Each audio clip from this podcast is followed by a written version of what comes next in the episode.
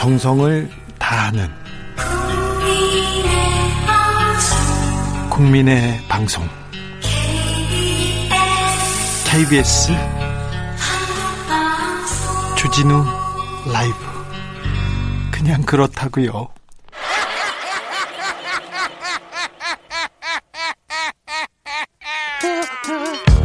실로 뛰는 기자, 담구하는 기자, 세상의 질문을 마구 던지는 기자, 기자가 본 오늘의 세상, 기자들의 수다.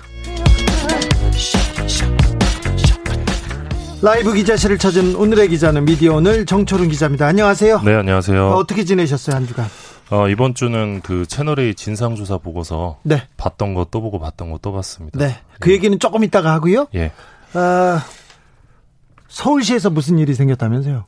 아, 요게 저희가 오늘 쓴 기사인데요. 서울시 출입하는 조선일보 기자가 예. 이 새벽에 서울시 여성가족정책실장 사무실에 무단 침입했다가 발견돼가지고 네. 지금 경찰에 고발된 상황입니다. 아, 요새도 이렇게 지금 취재하는 사람이 있어요? 예, 건조물 침입 혐의인데요. 예. 그 지난 17일에 이 네. 조선일보 기자가 새벽에 예. 이 여성 가족 정책실장 사무실에 침입해서 예. 관련한 이제 박원순 시장과 관련된 자료였던 것 같은데 네. 이걸 이제 무단으로 촬영을 하다가 이 서울시 직원에게 발각됐습니다. 그래요. 음, 2000년대 초반에 국민일보 기자가 검찰 검찰청에서 검사방 들어가서 뒤져가지고 훔쳐가지고 그래가지고 큰 문제가 됐어요. 그때부터는 이거 훔치거나 막 그 어디 들어가서 이런 취재 없습니다. 그래 의지는 알겠는데 이 현행법에 좀 문제가 있는데 좀 너무 과하게 취재를 하셨던 것 같은데 이거는 예, 과해요. 저 예. 어, 무단 촬영은 또 절도에 해당할 수도 있어서 네네. 예. 아, 그리고 또 MBC 기자도 좀 어, 특별한 일이 있었어요.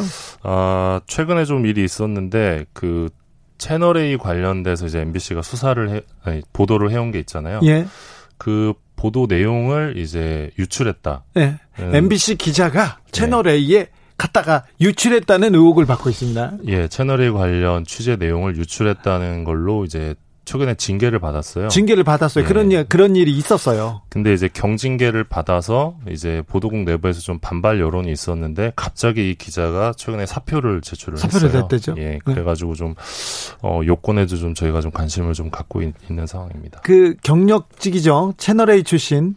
예, 채널A 출신이고 2016년에 MBC에 경력으로 입사했던 기자입니다. 아, MBC에서 채널 A나 종편 출신의 기자들 많이 뽑았어요. 예, 그죠? 예, 그분들이 지금껏 하나씩 두씩 사고를 치고 있습니다. 예, 그 예, 어, 지난번에 엠번방에 나왔던 분도 어, 종편 출신이죠. 경력 기자였습니다. 네. 예. 그런데 왜 그 MBC는 이렇게 종편 출신을 계속 뽑아요? 올해도 종편 출신 뽑았던데? MBC에 물어보셔야 될 것 같습니다. 아, 그래요? 예. 난 다 아는 줄 알았지. 어, 이것도 궁금합니다. 어, MBN 사건이 있는데, MBN이라는 그 종합 편성 네. 채널이죠. 그런데 자본금을 충당하는데, 어, 거짓말로 부당하게 충당했다는 의혹을 받고, 어, 수사를 받고요. 재판을 받았어요. 네. 어, 오늘 1심이 나왔는데 네.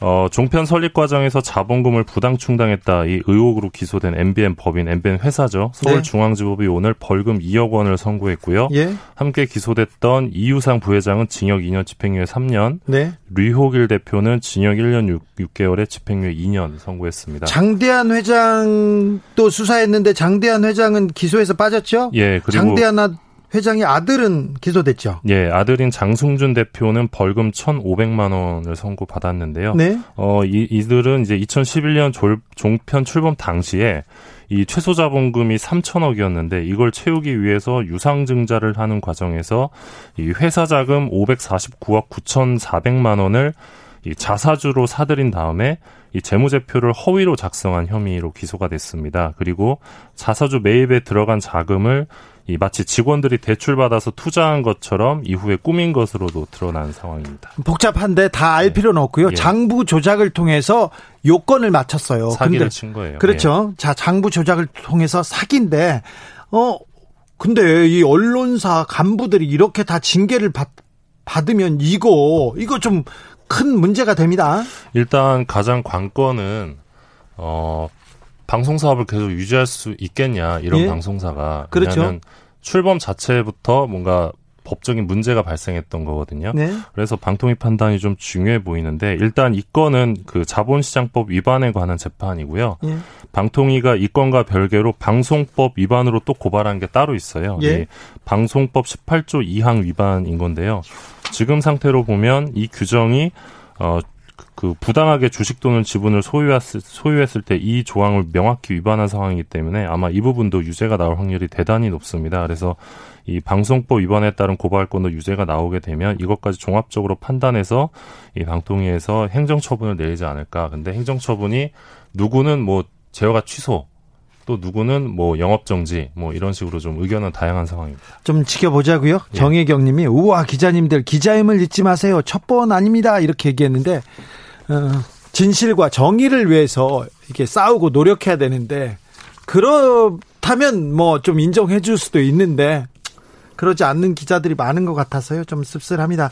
오늘 검언유착국 수사 어, 이 관련해서 수사심의위원회가 열리고 있습니다. 예. 어, 이 문제 언론 부분 언론에서 채널 A에서부터 이렇게 불거졌는데 예. 좀 여기 좀 살, 살펴보고 갈까요?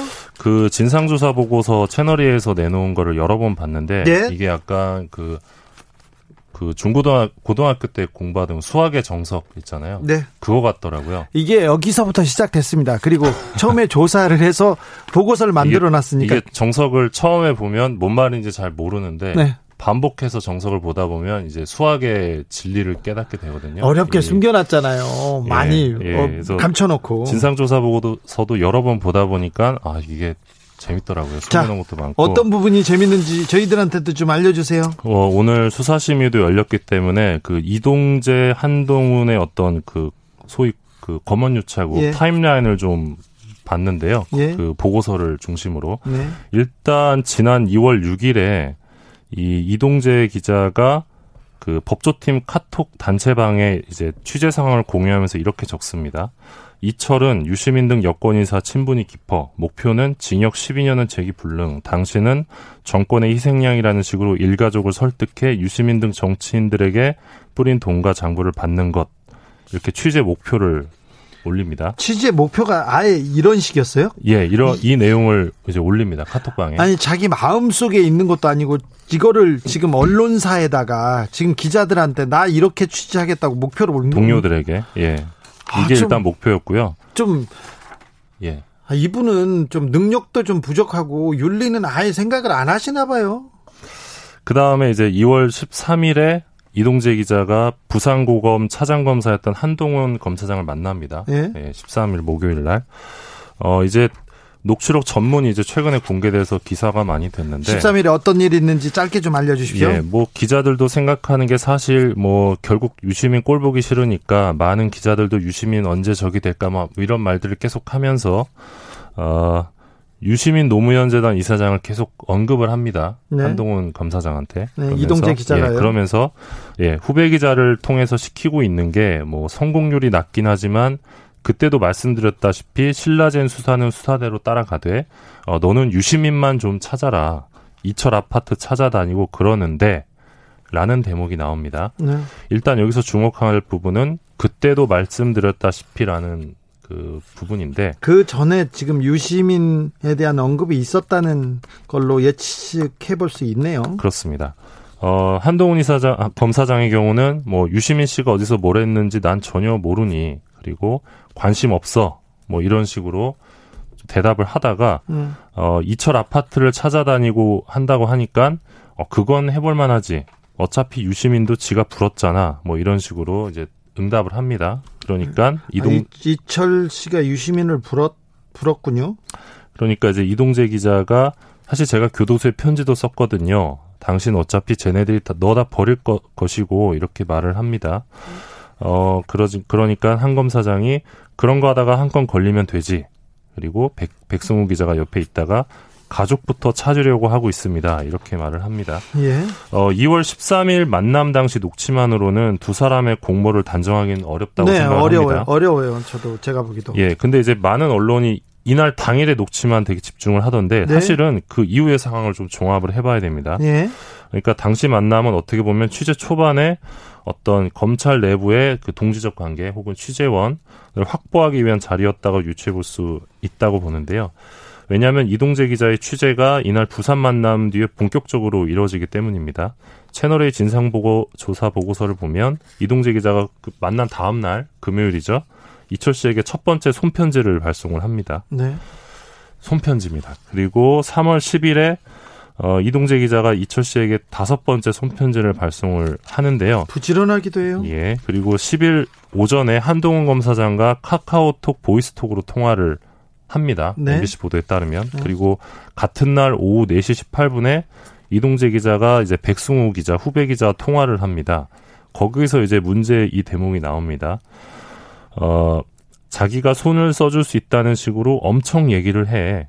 그리고, 어, 내가 아무것도 못 받았어요. 그러니까 제보자에게 아무것도 못 받았다라고 했더니 일단 그래도 만나보고 나를 팔아 막 이러는 거야. 어, 그래서 한동훈 검사장과의 어떤 통화 내용을 이제 후배 기자한테 브리핑을 해주는 거죠. 네. 그래서 나를 팔아 막 이러는 거야라는 대목이 이 통화에서 등장을 합니다. 예. 그러면서 한동훈이 굉장히 적극적이다. 그런데 솔직히 기사는 안 써도 그만이거든요라고 했더니 아니야 이건 태블릿 PC 같은 거야 그러면서 다시 연락을 해보래 라고 이제 한동훈이 얘기를 했다는 거죠. 어 이런 그 통화 내용이 이어지고 나서 음, 검찰을 팔아야지 뭐 윤회 최측근이 했다 뭐 이 정도는 내가 팔아도 되지 한동훈이 그렇게 얘기했으니까 요 대목이 나오고요. 아, 이게 한동훈 검사장이 이렇게 했다고, 예, 이렇게 했다고 지금 이기, 이동재 기자가 지금 얘기한 거죠. 예.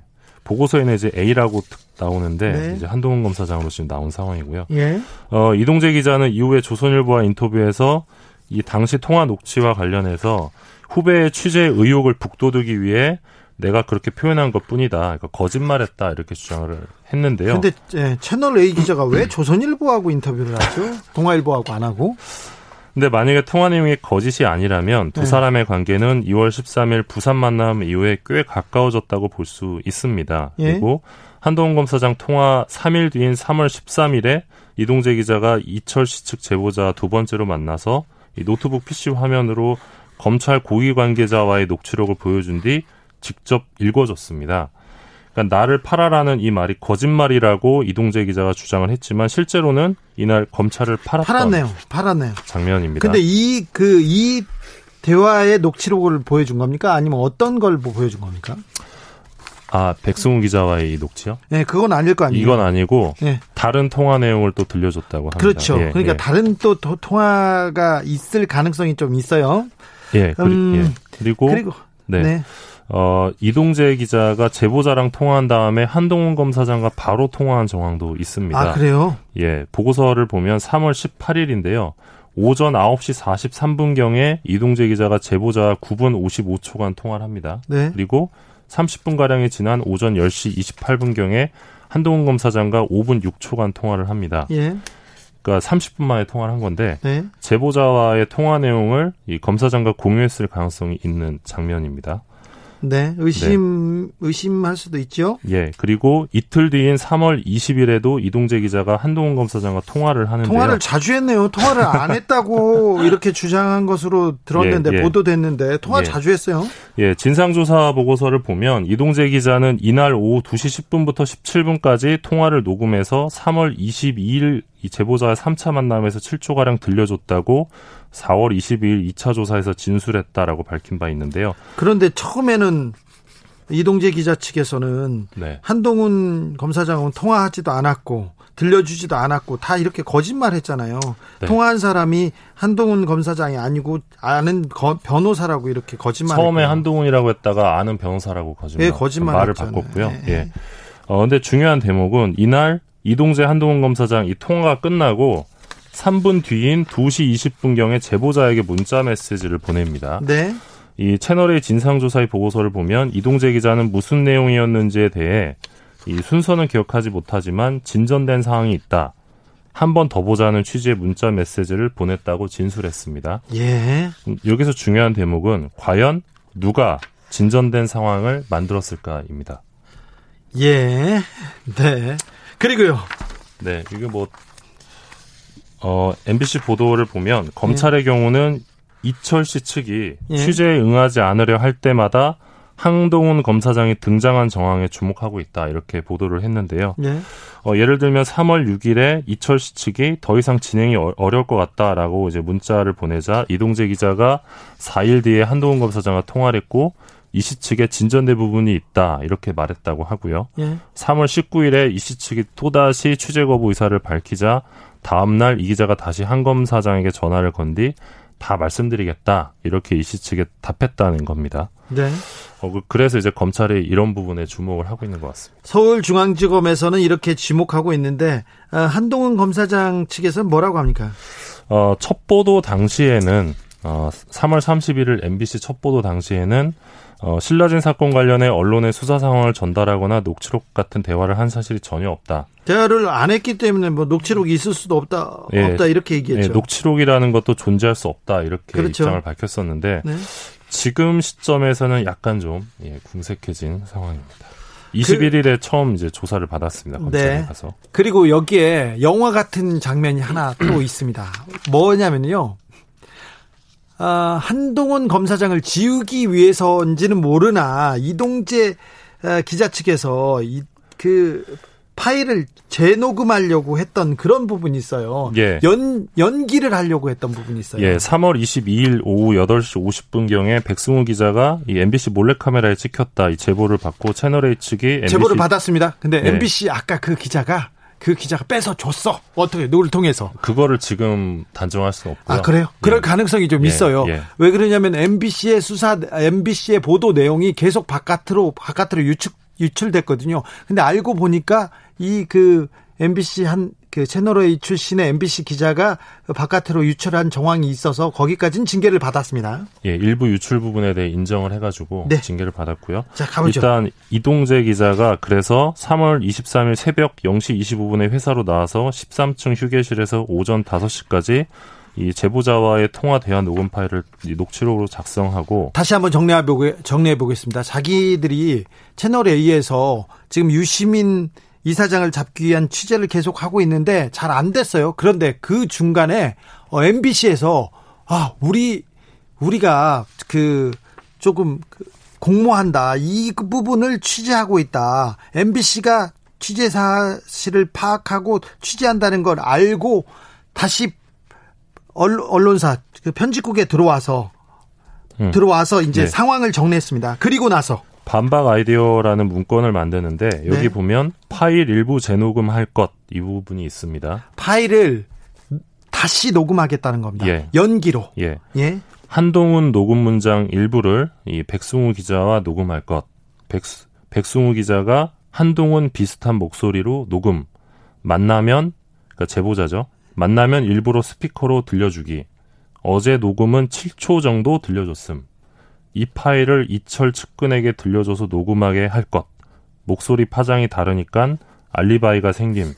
이렇게 적었습니다. 그 전에 한동훈 목소리를 제보자한테 들려줬는데 이걸 없애기 위해서 지금 채널A 기자들이 연기를 해서 다른 파일을 녹음해야 된다고 지금 공모를 해서 지금 시나리오를 쓴 겁니다. 그렇죠. 네. 실제로 이게 이루어지진 않았다고 하는데요. 이 백승우 기자는 이동재 기자가 대, 제안한 대리 녹음에 대해서 어, 실행에 옮기지는 않았다 이렇게 진술했습니다. 예. 그러니까 지금 중요한 대목이 이 검언 소위 검언 유착 논란이 만약에 여당 측의 정치 공세다 이렇게 생각을 하고 주장을 한다면 이날 이동재 기자가 밤을 새워가면서 매우 심각하게 이 재녹음을 고민했던 이 배경을 설명할 수 있어야 됩니다. 아 그렇죠. 예.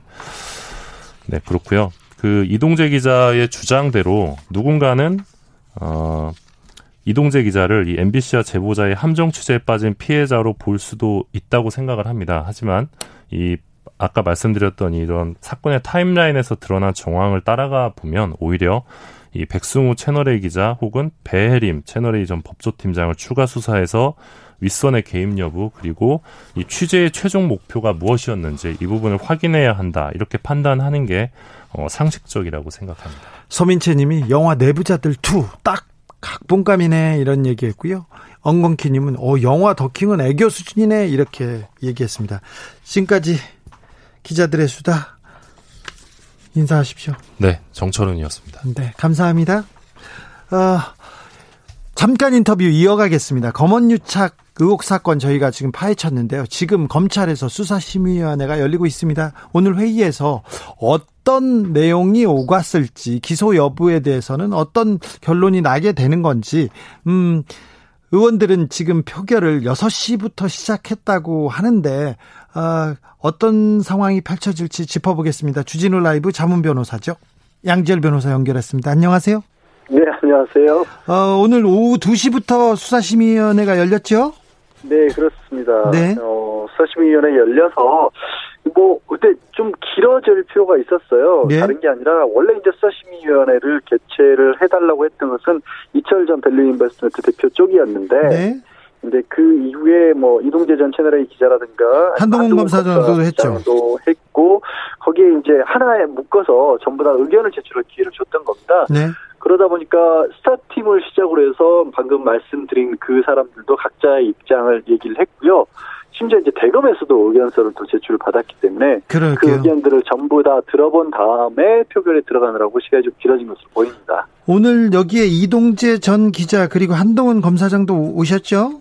네, 직접 가서요, 어, 뭐 15분 정도씩 이렇게 의견서 제출한다고 설명하는 그런 기회도 가졌고, 네. 어, 알려진 바로는 그동안 주장했던 바들 있잖아요. 이게 검언 유착이 아니라 사실은 일종의 함정에 빠진 것이다라는 얘기. 그리고 네. 한동훈 검사장 같은 경우에는 나는 무관하고 그냥 기자 만나서 덕담 수준의 얘기를 한 것 뿐인데 뭔가 나를 엮어내려는 어떤 다른 음모가 있는 게 아니냐 이런 주장들도 좀 같이 하지 않았을까 어, 싶습니다. 아, 한동훈 검사장과 이동재 전 기자의 녹취록 여기만 보면 아, 공모로 또 이렇게 보기에는 약간 무리가 있지 않나 이런 지적도 많습니다. 오늘 수사심의위원회에서는 좀 다른 내용들 영향을 끼칠 만한 다른 증거들이 나왔습니까? 그렇게 보기는 어려워요. 왜냐하면 수사심의위원회나 수사자문단이랑 논란이 됐던 이유는 뭐냐면 이 굉장히 민감한 수사 아니겠습니까? 또 비밀이라고 하는 부분이 철저하게 좀 어느 단계에 이를 때까지 지켜져야 될 부분인데 이동재 기자 전 기자가 기왕에 구속까지 됐고 또 어, 그 녹취록만으로 이 고모 관계라고 보기는 좀 무리스럽죠. 그런데 그 녹취록 전후로 어떤 벌어졌느냐, 두 사람이 굉장히 밀접하게 접촉했던 것들은 좀 밝혀졌잖아요. 네. 그러니까, 그러니까 이 한 사람은 구속이 됐고, 그리고 그 두 사람이 뭔가 연결이 됐다라는 것까지는 사실 다른 증거 자료로 법원에서 영장 발부하면서도 인정을 했기 때문에 그러면 그 연결이 공모냐 아니면 정말로 그냥 어, 이정 기자가 일방적으로 한동훈 검사장 이름을 끌어다 쓴 거냐 이런 부분은 사실 밝혀야 될 필요가 있을 거 아니겠어요? 예. 그러니까 실제 그 사람들의 관계가 정말로 공모 수준으로 갈까지의 증거까지 수사심의위원회에서 다 제시할 필요는 없고 알아볼 필요가 있다라는 것 정도를 아마 제시하지 않았을까 싶습니다. 네.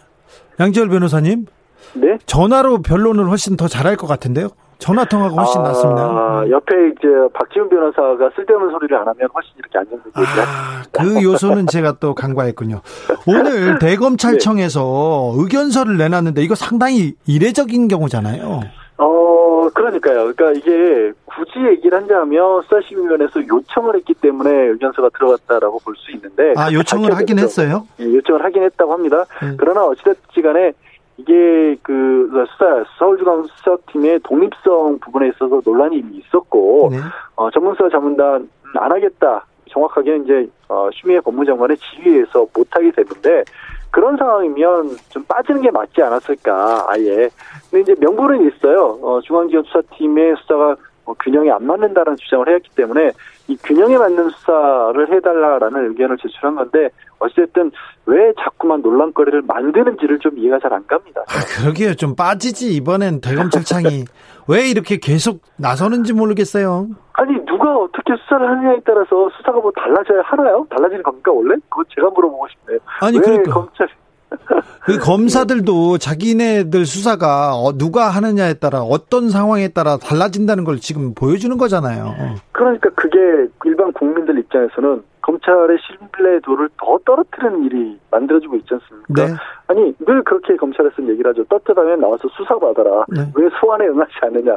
그랬는데 검찰 내부에 관해서 문제가 발생하니까 검찰 내부끼리 충돌을 하는 모양새를 비추고 있어서 이 부분에 대해서는 어떻게 해명할 것인지 누가 해명할 것인지 모르겠습니다. 이런 논란이 참 불필요하고 고통스럽지만 검찰 개혁에는 좀 동력이 되는 것도 있습니다.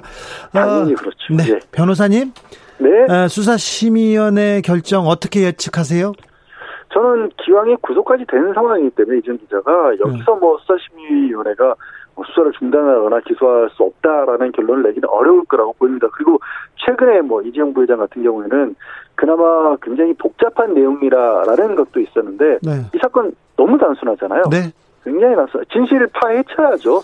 거기서 다른 의견이 나올까요? 저는 그렇게 보진 않습니다. 그런데 그 수사심의위원회에서 어떤 결정을 내리더라도 이게 권고 사항이지 직접적으로 그 들어야 될 결정적인 사항은 아니잖아요. 법적 의무가 있는 건 아니지만 네. 그 동안에는 사실 이제 검찰이 약간 수사심의위원회의 어떤 결정이나 이런 걸 좀 이용했던 측면도 있거든요. 네. 검찰 입장에서 불편했던 것들을. 근데 이제는 그렇게 할 만한 사안은 못 된다라고 보입니다. 수사심의위원회 이 제도에 대해서 좀 전면적인 개편이나 어, 좀 토론이 좀 필요한 것 같아요. 아무튼 어, 외부에서 의견을 듣는 건 좋다라고 생각을 해요. 그런데 수사심의위원회는 지금은 지원장도 검찰총장이 임명하고 수사심의위원들도 검찰에서 이 임명을 하는 그런 구조기 때문에 객관성을 담보하기가 애초부터 어렵습니다. 그러니까 네. 제도의 취지는 좋은데 그걸 하려면 바깥에서 해야 된다는 거죠.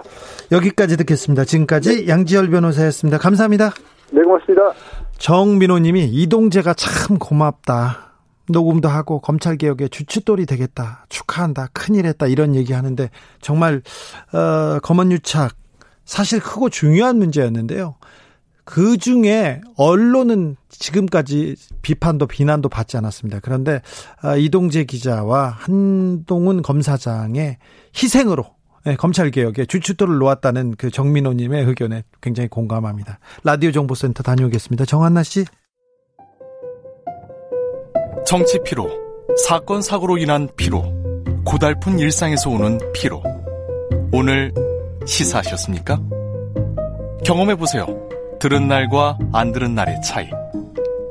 여러분의 피로를 날려줄 저녁 한 끼 시사. 추진우 라이브.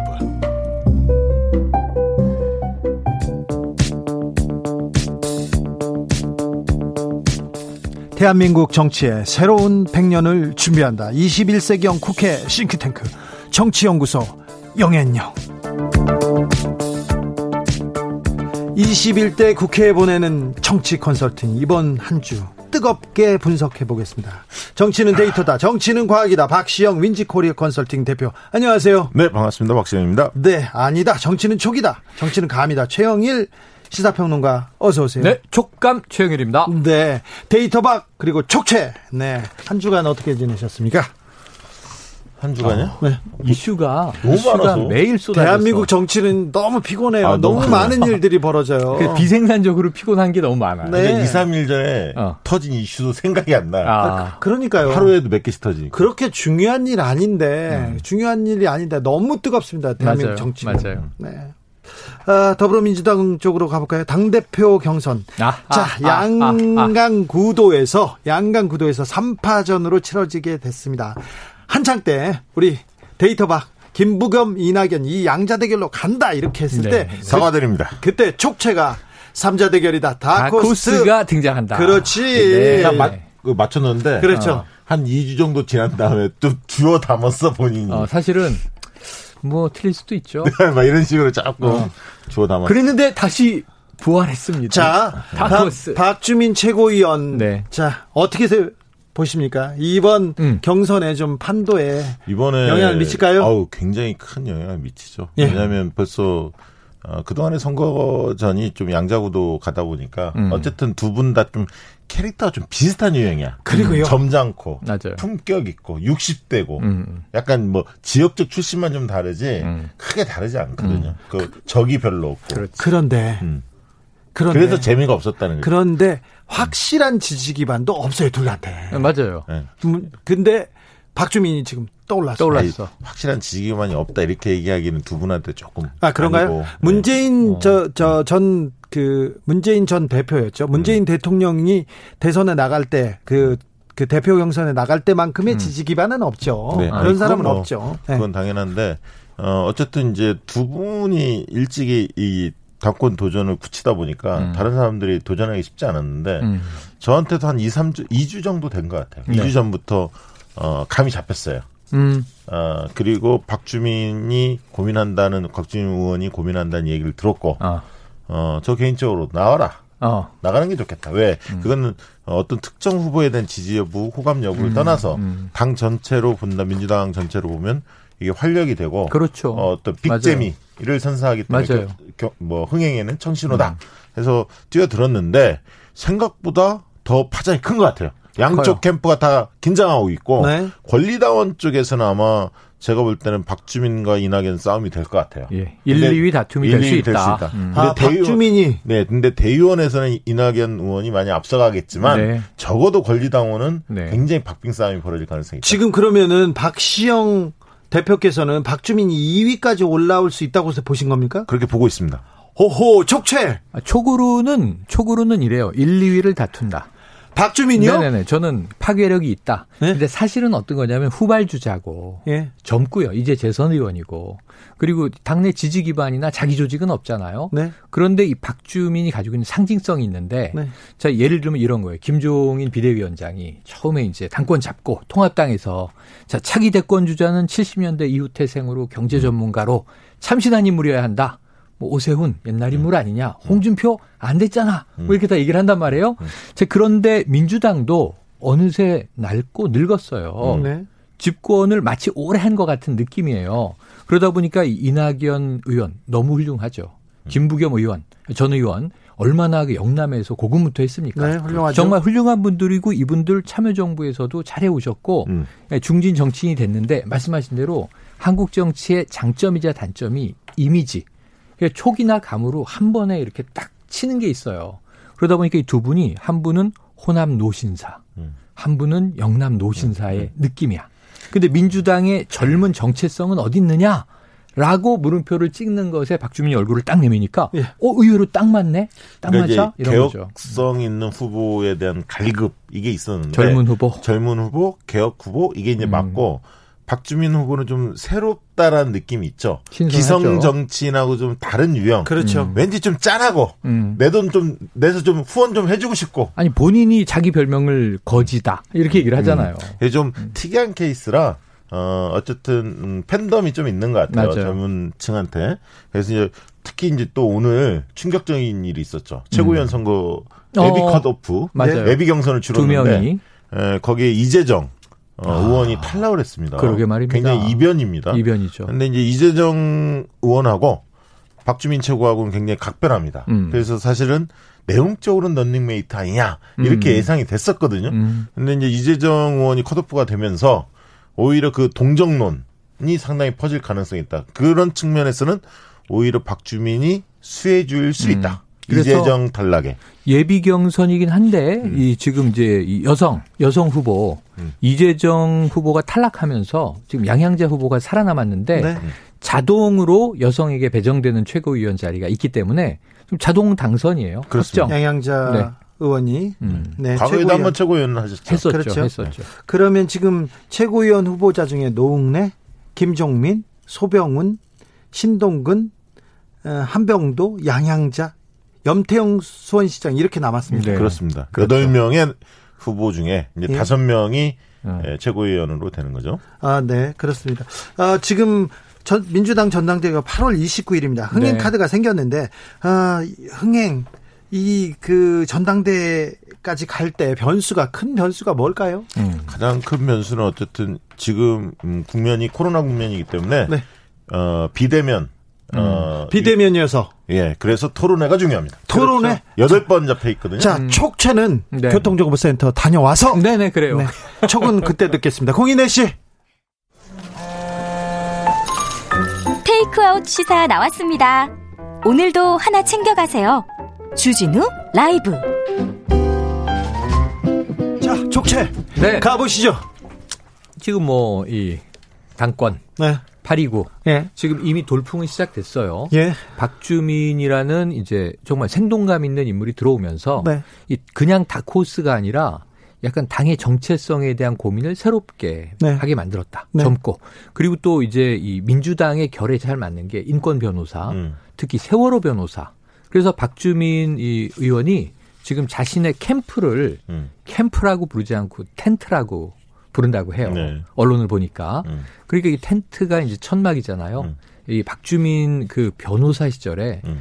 정말 세월호 천막을 오간 분들은 정말 쓰러져서 자는 모습, 새벽 음. 많은 모습들 아마 목격하셨을 겁니다. 이제 길에서 그래서 거지라고 스스로 별명을 붙였지만 조금 우아하게는 거리의 변호사, 네. 진짜 변호사. 아니, 주변 사람들이 네. 거지라고 불렀지 본인이 붙이진 아, 않았어요. 최근에는 네. 본인이 자랑하시더라고요. 아니 그러니까 네.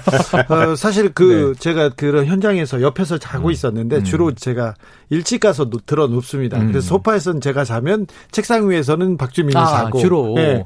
상가집 탁자에서 자고. 근데 같이 있어도 박주민한테만 막 한 사흘 날, 날 샜냐고 하고 음. 저한테는 그런 얘기를 안 어, 하더라고요. 깔끔하니까.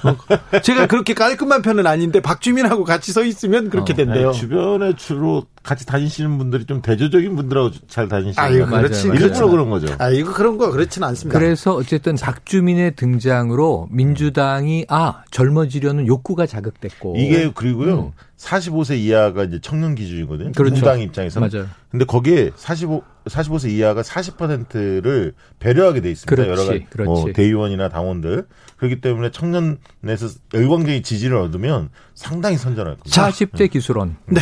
6663님, 시장하고 잔치집은 좀 시끄러워야 됩니다. 아. 둘보다는 셋이 붙는 게 보는 사람 재미도 있어요. 재미있게 음. 지켜봅시다. 맥 빠진 것보단 훨씬 낫잖아요. 했는데, 김지영님은 늙었다고 못하는 거 아니고요. 음. 아, 그렇지. 젊다고 잘하는 거 아닙니다. 박주민 좋지만 아직은 일러요. 얘기합니다. 아. 그런데 네. 두분 다 박주민의 돌풍에 대해서는 어느 정도 파괴력이 있다. 있다고 네. 생각하시죠? 자, 그런데 박주민이 만약에 2위가 가거나 음. 2위로 오르거나 그리고 어, 많은 표를 차지하지 않습니까? 그러면 네.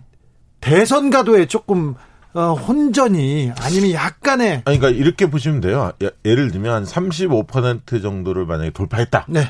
그러면 굉장히 그 선전한 거거든요. 그렇죠, 그렇죠. 그럼 1위 후보가 45% 내외에서 아마 될 어, 가능성이 될 거예요. 있습니다. 과반을 넘을 사람은 넘기, 없죠. 어, 넘기. 쉽지 않거든요. 네. 만약 그 정도의 득표를 보인다. 이러면 어떤 현상이 벌어지냐면 그동안에 박주민 하면 약간 참모 이미지가 좀 있었거든요. 음. 근데 리더 이미지로 우뚝 서야 하는데 네. 그런 과정이 필요한데 공교롭게도 이 경선 과정에서 그런 모습을 표출할 수 있는 굉장히 음. 절호의 기회를 맞이한 겁니다. 만약에 35%를 돌파한다면 내년 서울시장 재보선 음. 만약 민주당의 후보를 낸다 네. 치면 어, 뛰어들 가능성이 저는 있다고 봅니다. 왜냐하면 아. 본인도 큰 꿈을 약간 꾸고 있는 것 같고 주변에서 권유하는 분들도 꽤 있는 것 같습니다. 그런데 박시영 큰 그림 데이터로 그리기 시작했습니다. 자, 그런데- 만약에 경 예. 그런데 이제 차기 대선은 너무 가까워요. 네. 자 이제 예를 들면 지금 당권 경쟁에는 빠져 있는 경기도 이재명 지사가 네.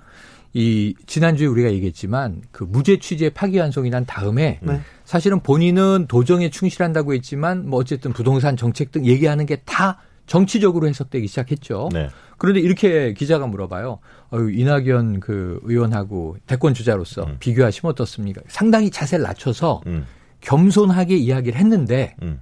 여기서 딱 워딩을 뽑은 게 그분은 엘리트고 저는 흑수저죠. 네. 네. 이게 사실은 굉장히 비토한 이 네. 저 표현이 돼 버렸어요. 네. 그래서 저는 이낙연 의원은 굉장히 억울할 것이다. 음. 이분이 영광에서 어렵게 가난한 자랐죠. 농부의 네. 칠남매의 장남으로 태어나서 가난하기로는 네. 이낙연 따라갈 사람이 없었어요. 그래서 중학교도 못 갈 뻔하다가 담임 선생이 너무 얘가 똑똑하다. 얘는 중학교는 보내야 됩니다. 그래서 어머님이 남을 뜯어 파시고 그러면서 뒷바라지해서 서울법대를 간 거거든요. 고등학교 근데 가고 얼굴만 보면 네. 왠지 있는 자식 분홍의 예. 자식 같죠. 느낌이 나- 예. 듭니다. 그분이 대학에 네. 갔는데 음. 돈이 없어서요. 지역 사람들이 음. 한 푼 두 푼 모아서 이렇게 네. 줬어요. 그래서 사실은 이 법대를 나오면 보통 사법 시험을 치죠 당연히 음. 그 법관이 되죠. 그런데 사법 시험을 치려고 해도 삼시세끼하고 반값을 누가 내줘야 되잖아. 음.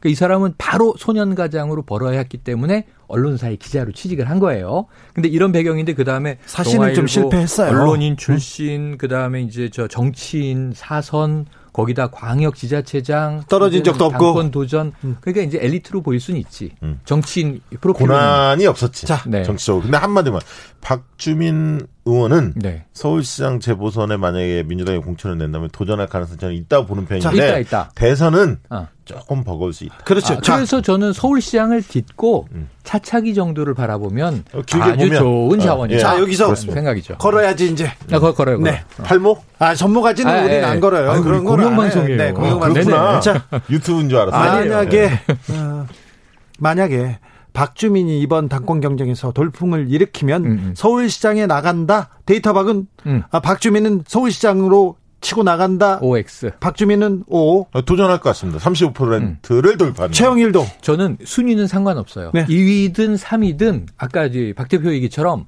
어, 의외의 돌풍으로 선전해서 어, 기반을 굳혔네? 이번 아니, 그러면 도전이? 2위는 해야지. 아니, 3위에도 괜찮아요. 괜찮아요? 2, 3위가 박빙일 수도 있잖아요. 아, 그렇구나. 네, 예. 2, 3위가 박빙일 수도 있는데 자기의 어떤 힘을 한번 보여주면 서울시장 갈 수 있다. 오케이. 그 두 분 거기까지는 이견이 없고요. 만약에 박주민이 돌풍을 일으키면 대선 가도 음. 대권 주자. 박주민은 대권 주자라는 얘기는 아닙니다. 음, 그러면 음. 지금 지금 구축돼 있는 자 이낙연, 이재명 음. 구도에 큰 변화가 생깁니까? 저는 뭐, 그 계속 얘기했는데 연말쯤이면 제3 후보가 등장할 가능성이 있다. 어, 이렇게 예측을 하는데요. 다코스론. 네. 제3 후보. 제3 후보는 여러 명의 가능성이 있다. 맞아요. 뭐 예를 들면 김경수 지사가 무죄 판결을 받는다면 음. 어, 김경수 지사일 수도 있고 또 유시민 전 장관이 오. 만약에 정치계로 아직 컴백을 안 했는데 돌아온다면. 큰 닭고스가 될 수도 유시민 있고. 이사장은 안 하겠다고 계속 손을 흔들면서 낚시터로 가고 있는데 예. 자꾸 네. 검찰에서 그리고 채널 A에서 계속 끌어내서 소환을 하고 그래서 있다. 만약에 조국 네. 그 교수 조국 전 장관의 재판 문제가 음. 연말쯤에 만약에 결론이 나와서 음. 어큰 혐의가 없다라고 입증이 된다면 음. 어 유시민 전 장관의 파괴력은 정치에 발은 안 들였지만 다시 복귀는 안 했지만 어 조국 전 장관의 억울함 까지를 어, 끌어안고. 끌어안고 음. 유시민이 조국의 억울함을 끌어안는다고요? 아니 그 조국 전 장관의 과정에서 네. 조국 사태 때 유시민 전 장관이 입장을 그렇죠. 강하게 대변하지 않았습니까? 네. 그리고 지금 검찰한테 또 당하고 있고요. 그래서 오늘 오랜만에 네. 지상파 라디오에 등장을 해서 네. 자 수사심의위원회에 그 내용은 음. 검언 유착 의혹의 내용은 나를 타겟으로 한 건데 네. 나를 안 불렀더라. 아니 지난번에 제가 요청을 했어요. 나와달라고 네. 어. 유튜브에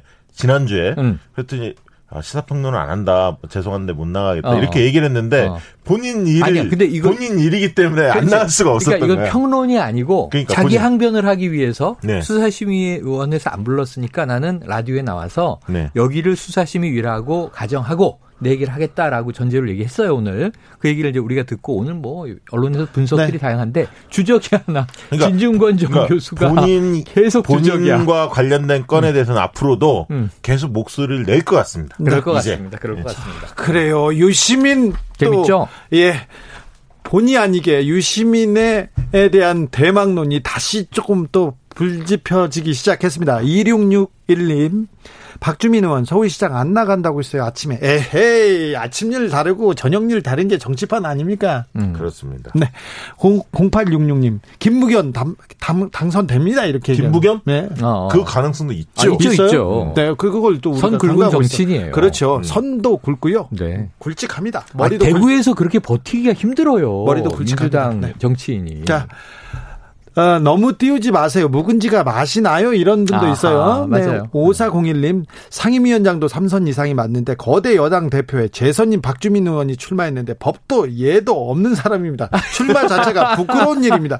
배우 각성하세요. 네네네. 선후배도 없습니까? 이렇게 얘기합니다. 아, 선후배. 아, 선후배. 이게, 근데 이게 잘 생각해 보세요. 지금 우리나라 정치가 조금 노쇠했다니까요. 자, 오사- 프랑스의 마크롱이라든가 캐나다의 트리도 보세요. 근데 박주민 의원은 액면만 보면 40대 같지는 않아. 아, 40대 맞아요. 후반이에요. 아, 후반이에요. 네. 47, 8인데 이게 2003년에 음. 어, 민주당 계열에서는 17년 전에 정동영 의원이 나왔었어요. 그렇지, 당대표 그렇지. 됐죠. 맞아요. 그때가 49세였어요. 맞- 제가 자. 제가 이게 방송에서 할 얘기는 아니니까 조용히 이 사견을 얘기하면 박주민 의원을 가끔 만나면 형 같은 느낌이 있어요. 제가 아니, 50대 중반인데 최영일 박 평론가는 의원님이 형 같아. 아무나 보면 형이라고 그래. 지금 형도 형 같긴 네, 하다. 네, 그, 그건 아닙니다. 정혜경님.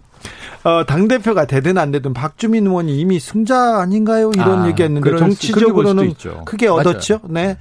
어, 김수견 님이 40대 기술은 좋지요. 생각만 해도 참신하고 신선하네. 우리나라도 좀 젊어집시다 얘기합니다. 음. NS님, 태어날 때는 선우가 있지만 죽을 때는 선우가 없습니다. 나이로 말하지 말고 진정 국민을 위하는 분이 되어야 한다고 생각합니다.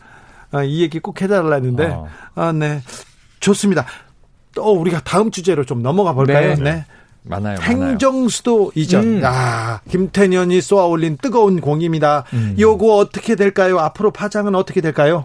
데이터로 좀 이거는- 얘기해 주세요. 음. 지금 뭐 최근에 이제 여론조사 결과 나왔지 않았습니까? 네. 다수가 행정수도 이전에 찬성한다는 어, 음. 데이터가 나왔는데 그만큼 이제 2002년, 3년, 4년 때 여론조사 했던 거에 비하면 음. 굉장히 바뀌었어요. 그 당시에는 이제 반대가 더 높았거든요. 그때는요.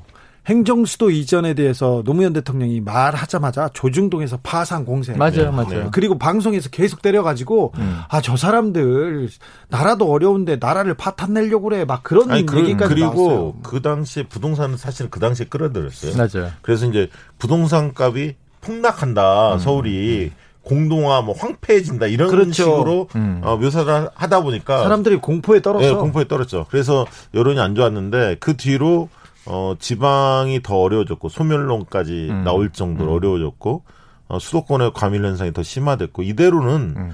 정말 국가의 미래가 암담하다 음. 이런 것을 많은 국민들이 느끼고 있어요, 사실. 맞아요. 그러니까 저는 이게 이 행정 수도 이전 또는 수도권 과밀화 해소 이게 참여정부 때의 가장 중요한 업적 중에 두 번째로 봐요, 저는. 네. 이 노무현 대통령의 업적 첫 번째는 권력의 탈권위주의하고 그렇습니다. 두 번째는 국가균형 발전이에요. 네. 근데 이게 절반의 성공이에요. 위헌 판결 때문에 네. 2004년에. 하지만 그럼에도 불구하고 행정 중심 복합 도시로 어느 정도를 해냈어. 만들어냈죠. 그러니까 이번 정부가 그것을 계승해서 완성하겠다. 왜냐하면 이게 약간 행정수도를. 아직은 네. 좀 기형적이잖아요. 그렇죠. 공무원들이 다 세종시 내려가 있는데 음.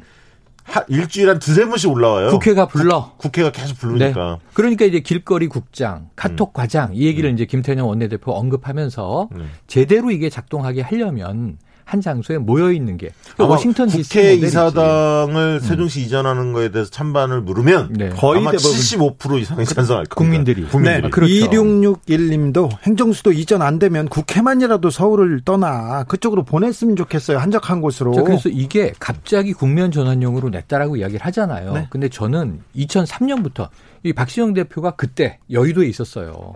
정책 컨설턴트였어요. 네. 저는 그때 이제 IT 커뮤니케이션 컨설턴트였는데 두 컨설턴트. 오래됐다. 네. 네, 그러네요. 10, 17년 2년인데 네.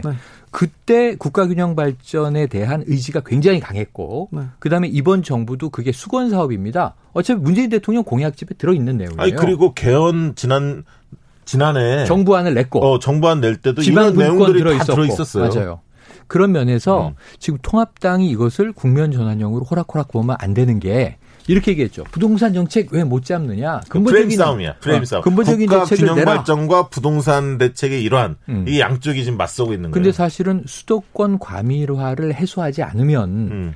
이 서울, 경기, 인천 지역의 집값이 오르는 것을 막을 수가 없죠. 근데 저는 이제 한마디만 하면 제한적이니까. 이 정도 뛰었으면 승부를 봐야 합니다. 그러니까 음. 여당 입장에서는 지금 제일 급한 게 부동산 잡는 거. 끝을 두. 번째 두 번째는 공수처 음. 처리하는 거. 세 번째는 이 행정수도 이전이거든요. 음. 이세 가지를 얼마나 잘하느냐에 따라서 정권의 운명이 달려 있다. 이렇게 음. 보여지고요. 음. 만약에 이게 이 문제가 잘 안 잡히면 굉장히 위험해질 수도 있어요. 어, 그렇습니다. 음. 이, 이 정도 뛰어났는데 또 슬그머니 주워 담으면 안 되죠. 안 하니만 못하는 거예요. 그런데 거기에 저는 변수 두 개가 한창 정치라는 게 현실이 계획대로만 가는 게 아니니까 변수가 툭 튀어나온 게 이제 코로나19 음.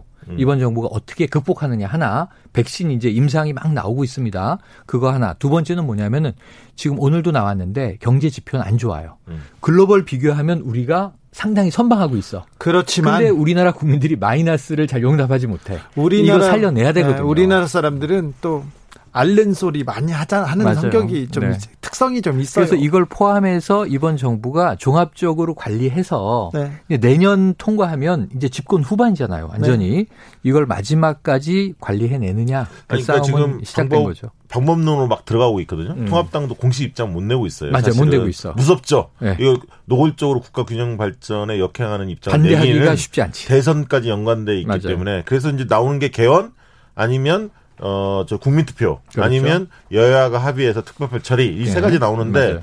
오늘 또 이재명 지사 그런 얘기를 했어요. 제2행정 수도로 명칭하고 가자. 음. 그러면 현 법률과 제도 속에서 음, 피할 수. 충분히 어, 다룰 수 있다. 음. 그러니까 시간을 좀 빨리 땡기자 이런 네. 얘기까지 나왔거든요. 네. 여기까지 해야 되겠어요. 어, 시간이 다 됐군요. 시간이 벌써 다 됐어요. 네. 아, 정치연구소 영앤영의 시간은 항상 짧습니다. 최영일 평론가 그리고 박시영 대표님 감사했습니다. 네, 고맙습니다. 감사합니다. 네. 비 때문에 고생 많으셨죠? 네. 그래도 잘 극복하셨잖아요. 코로나도 우리가 제일 먼저 잘 해결해 나갈 것입니다. 경제 위기도요, 우리가 제일 먼저 헤쳐 나갈 겁니다. 힘을 내자고요. 네. Fun의 Carry On 들으면서 금요일 주진우 라이브 마무리하겠습니다. 내일은 주진우 라이브 스페셜로 찾아오는 거 아시죠? 네. 아, 그러니까 토요일도 저희하고 함께 하시고요. 네, 좋은 주말 되십시오. 지금까지 주진우였습니다.